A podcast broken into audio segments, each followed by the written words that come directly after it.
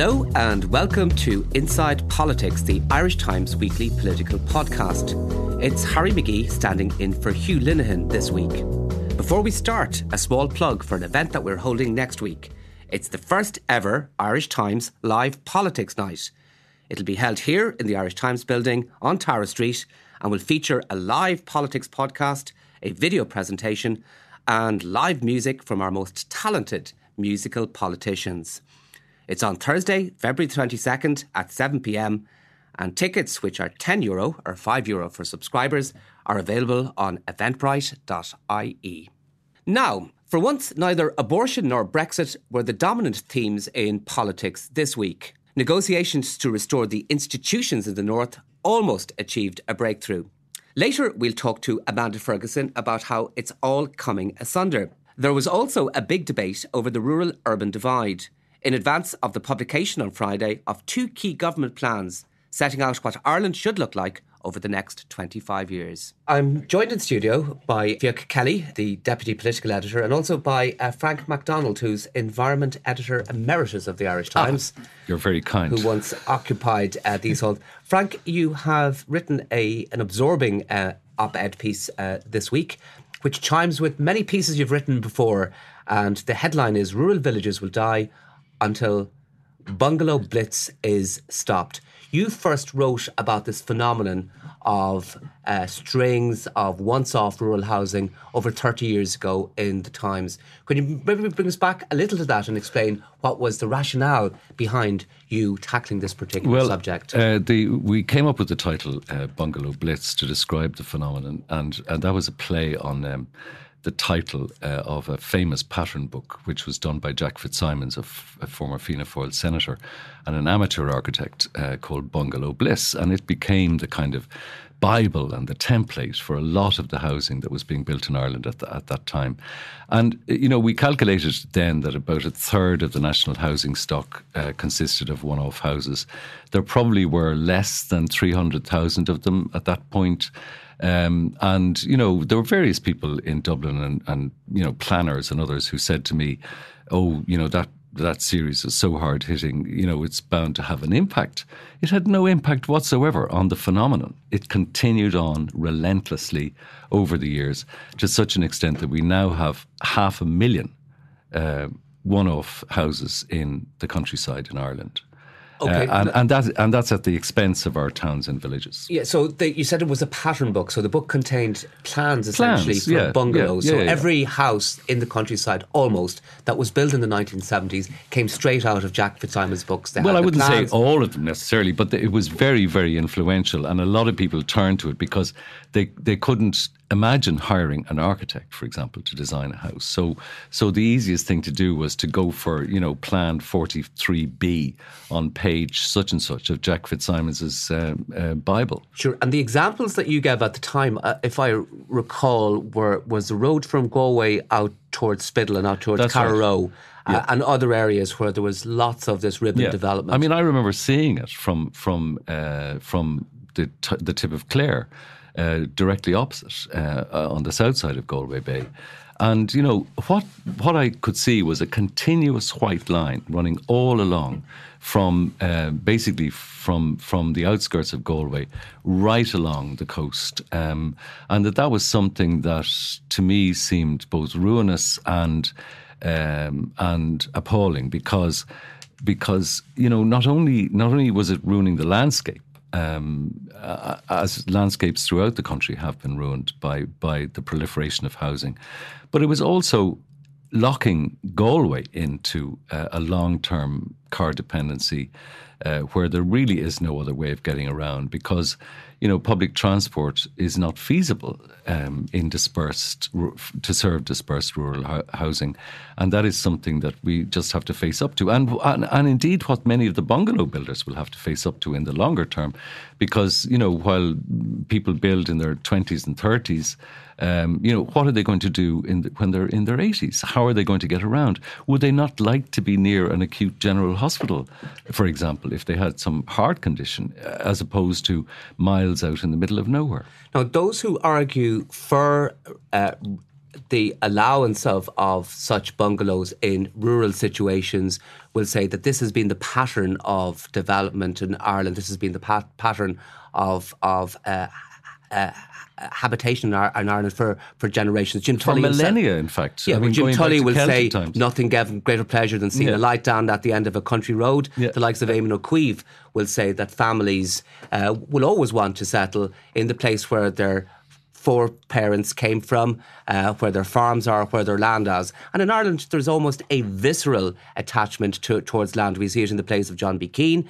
Uh, we see it in this great attachment uh, to Michael Davitt and the Land League, uh, well over a century uh, after its foundation. And they were saying that, that, what you're arguing is going against the, the instinct or the kind of the, the, yeah, the psyche think, of, of, the Irish uh, Harry, mentality. I think, I think that what, what Michael Davitt didn't foresee was that nearly every farmer in Ireland um, would uh, believe, would come to believe, that they had a right to sell off half acre sites along the road frontages of their of their land holdings uh, to anybody who wanted to buy them to build on, um, assuming that they can get planning permission, or even to get outline planning permission and then sell the site with, with the benefit of the of the planning.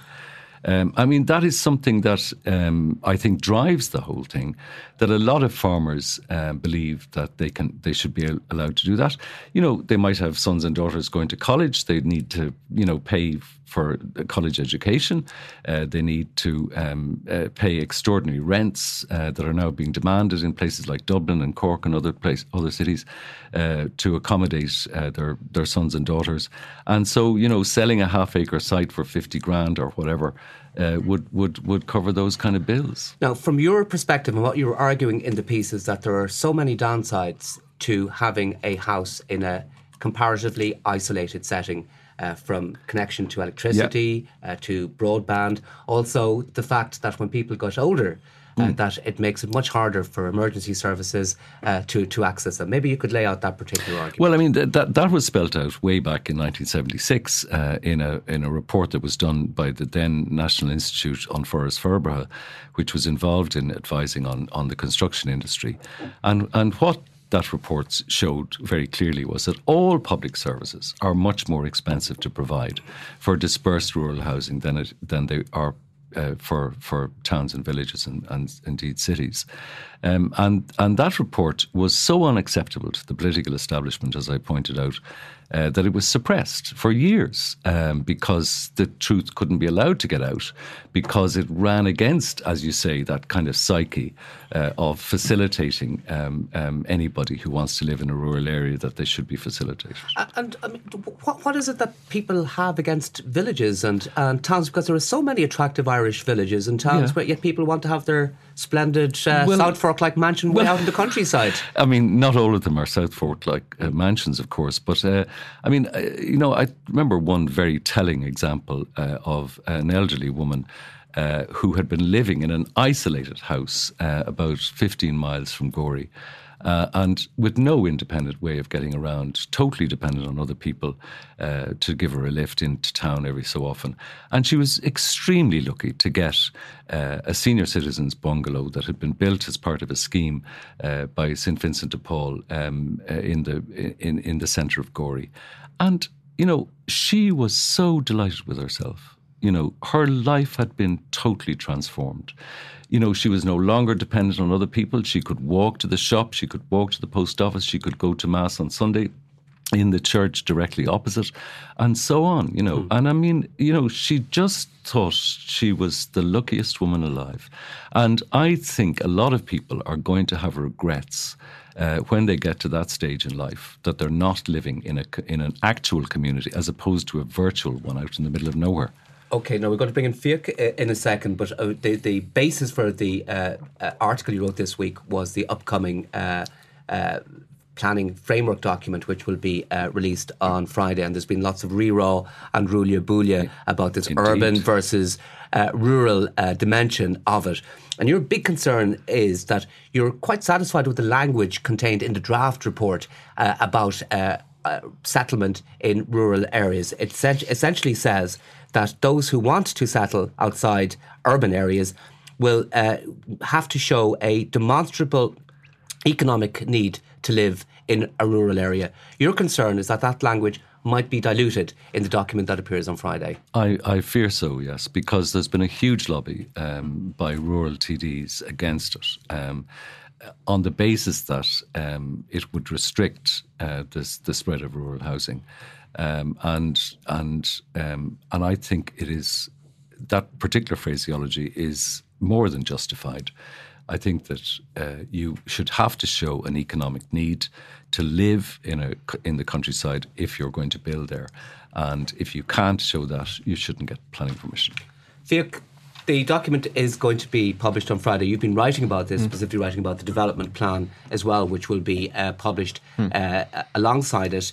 Um, there, there has been acute sensitivity within the government uh, that uh, to claims that it is too Dublin centric and that it has ignored mm. or in some way demoted rural Ireland, uh, in, certainly in the draft of this plan. And they certainly have gone to address uh, some issues. Do you think that the document will assuage Frank's concerns, or do you think that it will sway uh, towards those who are calling uh, for the things that Frank has been railing against? I think the, the government sentiment and the government's intention when it started out with this plan was perhaps to be more line, in line with Frank's thinking than what the previous spatial strategy in 2002 was, which is basically, as the government itself says, one for everybody in the audience. Now, the, the real test will be on Friday when it's published that uh, will there be additional kind of towns dotted around the place marked for growth centres as there was in the previous plan, or will the government stick to its stated intention? Now, the signals so far have been that, you know, the big play with this plan was to spur development in the second tier cities, you know, Galway, Waterford, Cork, and Limerick to counterweight Dublin's growth. And then we had the, the cause that, you know, the Northwest is being ignored and the Midlands is being ignored. And we now see, you know, phraseology like Athlone being the capital of the Midlands and perhaps Sligo being the capital of Northwest. So I think there will always have to be a tip of the cap to political concerns, particularly in the, this government, where it's such of such precarious nature and is reliant on a group of rural TDs, effectively a small group of rural TDs within the government, such as those within the Independent Alliance, to keep them on board. But whether it dilutes it to such an extent that it, its original intention is meaningless, that's going to be a huge test of the government because Leo Varadkar and Paschal Donohoe and Eoghan Murphy have repeatedly said this will not be what the previous plan was. I think if you see anything more aside from you know what looks like Sligo and Athlone being branched off as kind of sweeteners, that would be kind of worrying, I would say, for the long term goal of the plan. Um, Lord Melbourne, I think, said a long time ago that reform involved taking a bone off a, a dog, uh, uh, Frank.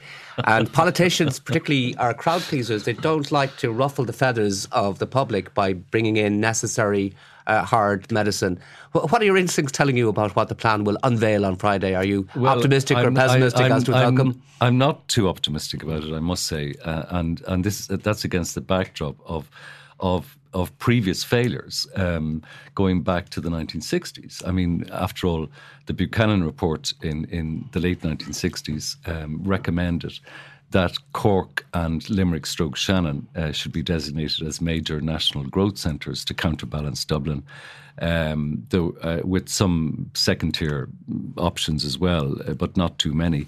Um, and, you know, th- there was such a backlash from rural Ireland at that time that the plan um, was effectively scrapped. Um, and what, what, it, what the government decided in 1972 was that Dublin would be allowed to continue to grow to absorb its natural kind of growth um, and so on. And basically, that was a kind of a laissez-faire approach that that simply has resulted in the in reinforcing the dominance of Dublin.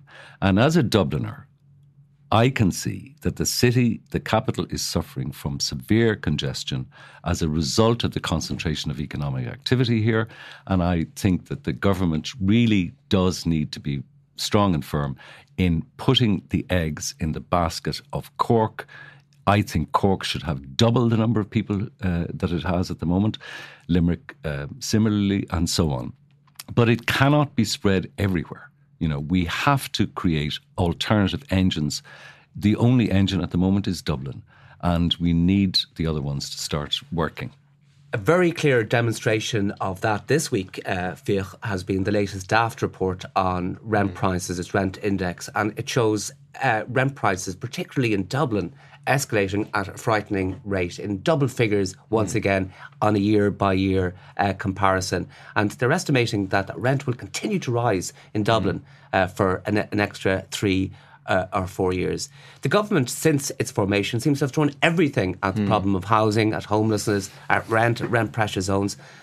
But none of the strategies seem to be working or having any real impact on, on what's happening out there. Yeah, you know, the attitude uh, within government, particularly last year, was that they had thrown everything they could at it within the confines of what they actually wanted to do. We should add that proviso. Indeed. Uh, yeah, and that they felt that perhaps they should sit back and let the re- reforms or measures they'd introduced take uh, effect. Uh, we ha- we aren't seeing much effect of those particular measures yet. But I don't get the impression that there's any real sense from the government that they're willing to jump in again and intervene. And one of the interesting things about their thoughts of increasing supply is the chatter about these plans coming next week is that, you know, not just the fact, as Frank says, that we must divert future, like medium and long term growth away from Dublin, but in the more immediate term, to free up parts of Dublin for growth. So it will be interesting to see whether to tackle, you know, the medium term supply issue in Dublin. There's talk of, you know, tackling the issue of brownfield and, and infill sites around the city centre and along corridors of transport routes. So, this idea of Metro North, the idea of Metro North would be that a swathe of North Dublin would then become available for development land. So, you know, there has been a very sharp focus. Anytime Metro North has been announced that it's, you know, it's about the airport. And I think what the argument will be is that it's not just about the airport, it's about, you know, going through North Dublin, out the airport and out through Swords. So perhaps that's what the government sees as its solution in the medium term. But I didn't get the impression in recent months that they're willing to take any massive measures in the short term to tackle, or how do, how do you in the short term tackle supply? Well, Frank, you you live in Temple Bar. I do. I'm, I'm, sure sometimes every, it fe- every, sometimes it feels like you you are the only resident who has been living there for more than a week. No, I've been living there for 22 years in the mm. same apartment, and uh, I've seen everything. I mean, there isn't anything that would shock me now. But every single day, um, I would see people trundling um, um, luggage uh, through the streets um, on their way to uh, their their uh, party flat, as it were, for the weekend, uh, rented through Airbnb and so on. I mean, it, way back in October of 2016, we got a ruling from An Bord Pleanála that a flat in Crown Alley that had so called earned 79,300 the previous year uh, through being uh, rented out through Airbnb uh, for short term letting. Uh, that that flat um, required planning permission. That it was effectively a, a, change of use from commercial to resident, or from residential to commercial. And you know, uh, uh, it beats me that nothing of any seriousness has been done to tackle this this problem, which has resulted in the deduction through Airbnb alone of more than three thousand residential units from the Dublin housing stock. That's an extraordinary um, statistic. Well, it is. It's over three thousand one hundred. Home, entire homes are currently being short let through Airbnb, and you know they include um, uh, apartments um, as well as houses um, and, you know, it, it, oh, the vast majority of them have no planning permission for a change of use from residential to commercial. Therefore, the whole the, the thing is largely operating illegally. I doubt if that many of them are paying tax. But the most shocking thing of all about it, I think, is that that those 3,100 residential units would previously have been occupied on a, on a long term basis. They have literally been taken out of the market. Mm. And when I see a government minister like Eoghan Murphy, you know, who, who uh, strikes me as being far too glib about, about things, uh, going out to attend the you know the, the, the sod cutting for some scheme of fifty houses or so in Ballymun or wherever um, fine as far as it goes. 50 units, we're talking about serious losses. And if you, uh, to the housing stock in the city, and uh, research in other cities has shown that the uh, proliferation of short lets has a, a dramatic impact on, in, uh, on increasing rental values generally. Now, um, Fiach, just finally, um, you have been again looking at the area of kind of long term strategic thinking. You've been looking at the development plan. You've been foraging this week to see what might be mm. in the uh, document on Friday. I think Metro North is going mm. to be a, a, a, big feature of mm. it. What else do you ex- do you expect to see well, uh, when the document it seems that Metro North is going to be the big announcement for Dublin. A lot of people may shrug their shoulders and say, say again, you know, but from the chatter around government, Leo Varadkar and Paschal Donohoe really seem to be talking this up, as I said, as, you know, the key to unlocking Dublin and they're going to put a bit more money into it, possibly, you know, increase the capacity on the line, put more of it underground. Aside from that, well, will they give us a timescale on it? I, I think the timescale from what I'm hearing at the moment, although you know, I would I would appreciate a bit more detail, is that the timescale will remain the same. So I think it's 2027 is the is the expected rollout as of now. Like you have to bear in mind that if they amend this plan again, they would have to go back and do an, an, another RPO. They did a separate RPO just three years ago when they amended the plan. So if they're going to amend it again, the process will begin again. Uh, on aside from that, to counteract the argument that big infrastructure projects are going into Dublin. There is some talk about whether this kind of Finglas, as they're calling it, the spur of the Luas at the Finglas, may make it in or not. Apparently, it's it's there in the margins, but Metro is the priority. To counteract that, you would have increased funding for roads around rural Ireland. So, you know, I think Shane Ross is keen that of the money he's been given to improve roads, 80% will be spent outside the capital to kind of say, okay, there are infrastructure pro- infrastructure projects in Dublin, but there are others around the country. And obviously, the M20 is the big one, the Cork to Limerick motorway. There's a huge political steam, head of political steam behind that, even if uh, some people may disagree with it. Okay, well, geographics and demographics, as Bertie Ahern once famously said. And uh, thank you, uh, Frank uh, uh McDonald, for coming into studio to talk to us. And thanks for the moment from Fiach as well. You're listening to the Irish Times. We're joined on the line by Amanda Ferguson, uh, who reports for the Irish Times from Belfast. Well, Amanda, on Monday it looked so close that uh, the two big protagonists in British and Irish politics, uh, Prime Minister Theresa May and uh, Taoiseach uh, Leo Varadkar, both arrived into uh, Belfast. But as events transpired, uh, they were close but no cigar. Things unravelled. And uh, as negotiations continued, it seems that the instead of resolving differences, uh, there's been a bit of a cleavage, and the uh, DUP and Arlene Foster and Sinn Féin, under its new leader, Mary Lou McDonald, are moving uh, further apart. So it's all over this uh, uh, Irish Language Act that has been one of the big preconditions of Sinn Féin. Can you explain a little bit about the Act and why it has caused such angst? Yes, well, the Irish Language Act was um, a British government commitment in the St Andrews Agreement in 2006.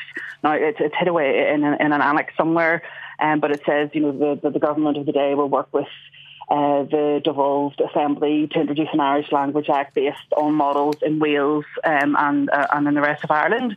So this was always uh, always something that was there, although the DUP said it wasn't their agreement. So essentially, you're, you're in the position now where it's like Sinn Féin and the DUP saying, you know, it's, a British government commitment. This has to be something that goes ahead. Now, arguably, Sinn Féin could be criticised for not pushing this enough over the last 10 years that, that they've been in government. But essentially, um, after all of the election um, angst and all of the crocodile comments, and um, coming towards the end of last year, whenever the the Líofa uh, bursary for um, disadvantaged children was cancelled, the Irish Language Act has come to represent more than the Act itself. It's come to represent is there an acceptance of Irish identity and Irish culture in Northern Ireland? Is it viewed equally with British identity? So it's, it's come to represent more than more than the actual Act itself. And essentially now the you know the the big two are arguing about what the content of it should be, and um, you know, it seems as if um, the DUP has been a, a, little bit spooked by by proceedings over the last few days. Okay, okay. Just before we, we go to that, perhaps you could describe what's actually contained in the act. What will it uh, require? Because uh, it seems that. Uh, for example, that there will be a right, for example, to learn Irish in schools. Uh, there will be provision for bilingual signs, and there seems to be some provision as well for quotas in the uh, civil service. Is, is that the, the germ of what's contained in the Act? It's or the bill? Clear it's not actually clear definitely what, what is in the Act and what's being proposed because the DUP and Sinn Féin have kept a lot of this to themselves. Like certainly there's different proposals around, you know, recognition for the Irish language like you would have uh, for minority languages in Wales and Scotland, but the actual nitty gritty of it, you know, whether it's going to be on directional signs, taught in schools, like all those different things um, isn't actually, you know, firmly laid out there. There's been lots of different proposals from people, but I think that's one of the problems that nobody quite knows exactly what it is that everybody's looking for. And because there hasn't been much leaking, it, it, it, makes that quite difficult. But I think with, with Arlene Foster uh, coming out yesterday, you know, saying you know, there's not going to be this, there's not going to be that, that sort of has thrown the, the, the prospect of a deal. Like you know, it's a it's a little bit uh, sort of sketchy at the moment because towards the end of last week, after this like 13 month process, everybody thought that you know uh, there was speculation this is going to be it, this is going to be it next week. But essentially, my understanding of it was nothing signed until it's signed, and the arrival um, of, of Leo Varadkar and of Theresa May. You know, my understanding was that they were asked not to come, which I think is, is something that Arlene Foster has said as well. So it, it's almost as if that they they arrived too soon, which is seems to have been the way with Theresa May before for, for previous um, for previous agreements. But certainly, there's also been speculation about the, the purpose of Theresa May and Leo Varadkar being in Belfast at all. You know, was it really about the talks? Was it more to do with Brexit negotiations? Was it something that was planned in the diary for a long time? So, um, you know, towards well, when you week, see a, a, British Prime Minister and an Irish Taoiseach arriving, you are yeah. thinking of breakthrough, uh, successful negotiations at the end of an impasse, and uh, they uh, fell uh, at the at the final hurdle. I think there was a difference of perception uh, between yeah. Sinn Féin and the DUP as to uh, how the talks had developed. Sinn Féin, it seems from all the reports uh, in the Irish Times from you and Gerry Moriarty over the past couple of days, were convinced that they were very close to the finishing line on Monday there's been speculation that we've been very close, and you know the, the repeated phrases keep happening. Significant progress has been made, but there's still gaps, and, and that still existed at the weekend. You know, whenever the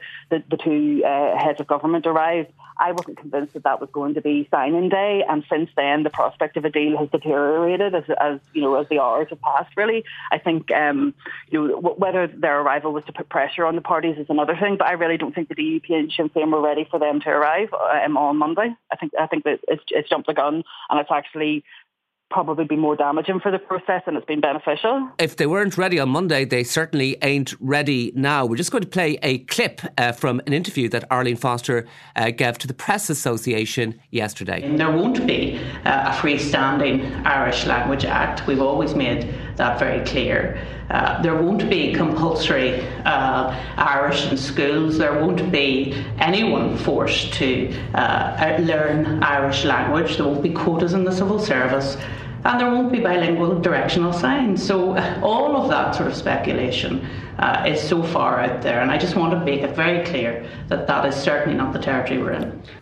Okay, now it seems evident from that that uh, Arlene Foster's uh, position, if anything, has hardened uh, since Monday. And you referred to this already. I think she's been influenced uh, by noises off, as it were, uh, particularly uh, what's been said in the past couple of days by the former Ulster Unionist and UKIP person David McNarry as well as Jim Allister of the Traditional Unionist Party. How influential, maybe perhaps describe their inf- interventions and uh, tell me how impactful they have been in relation to the DUP's position.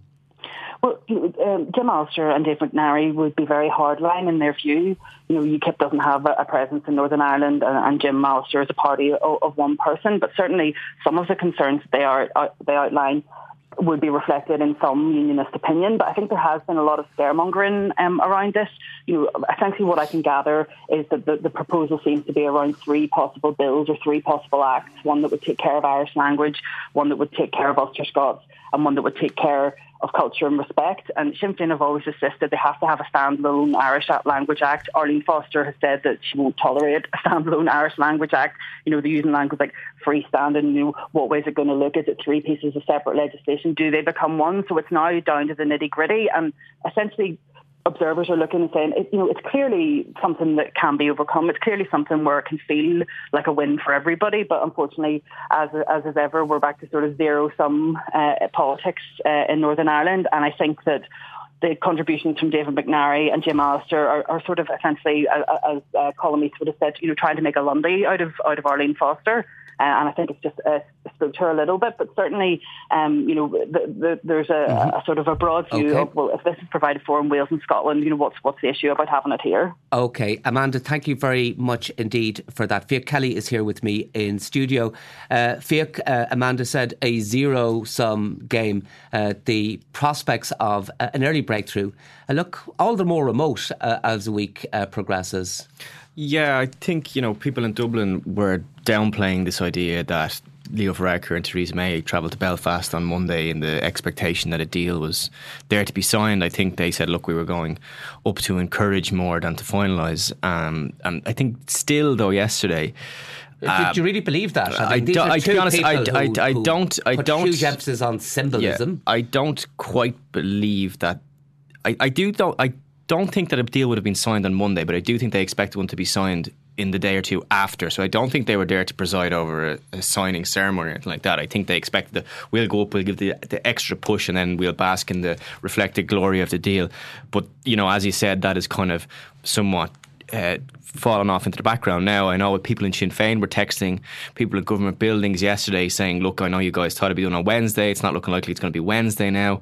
And now people in government were saying, Well, it could be Friday. And, you know, they had this kind of bizarre idea that because uh, the government is la- launching its national planning framework and capital plan on Friday, that Sinn Féin would like to do it on Friday. But, like, that's all by the by now. It seems to be drifting into the distance. There was an expectation, though, that would be done this week. So if it slips past this week, then the government will be extremely disappointed and I suppose it would have to question the wisdom of Leo Varadkar and Theresa May travelling on Monday.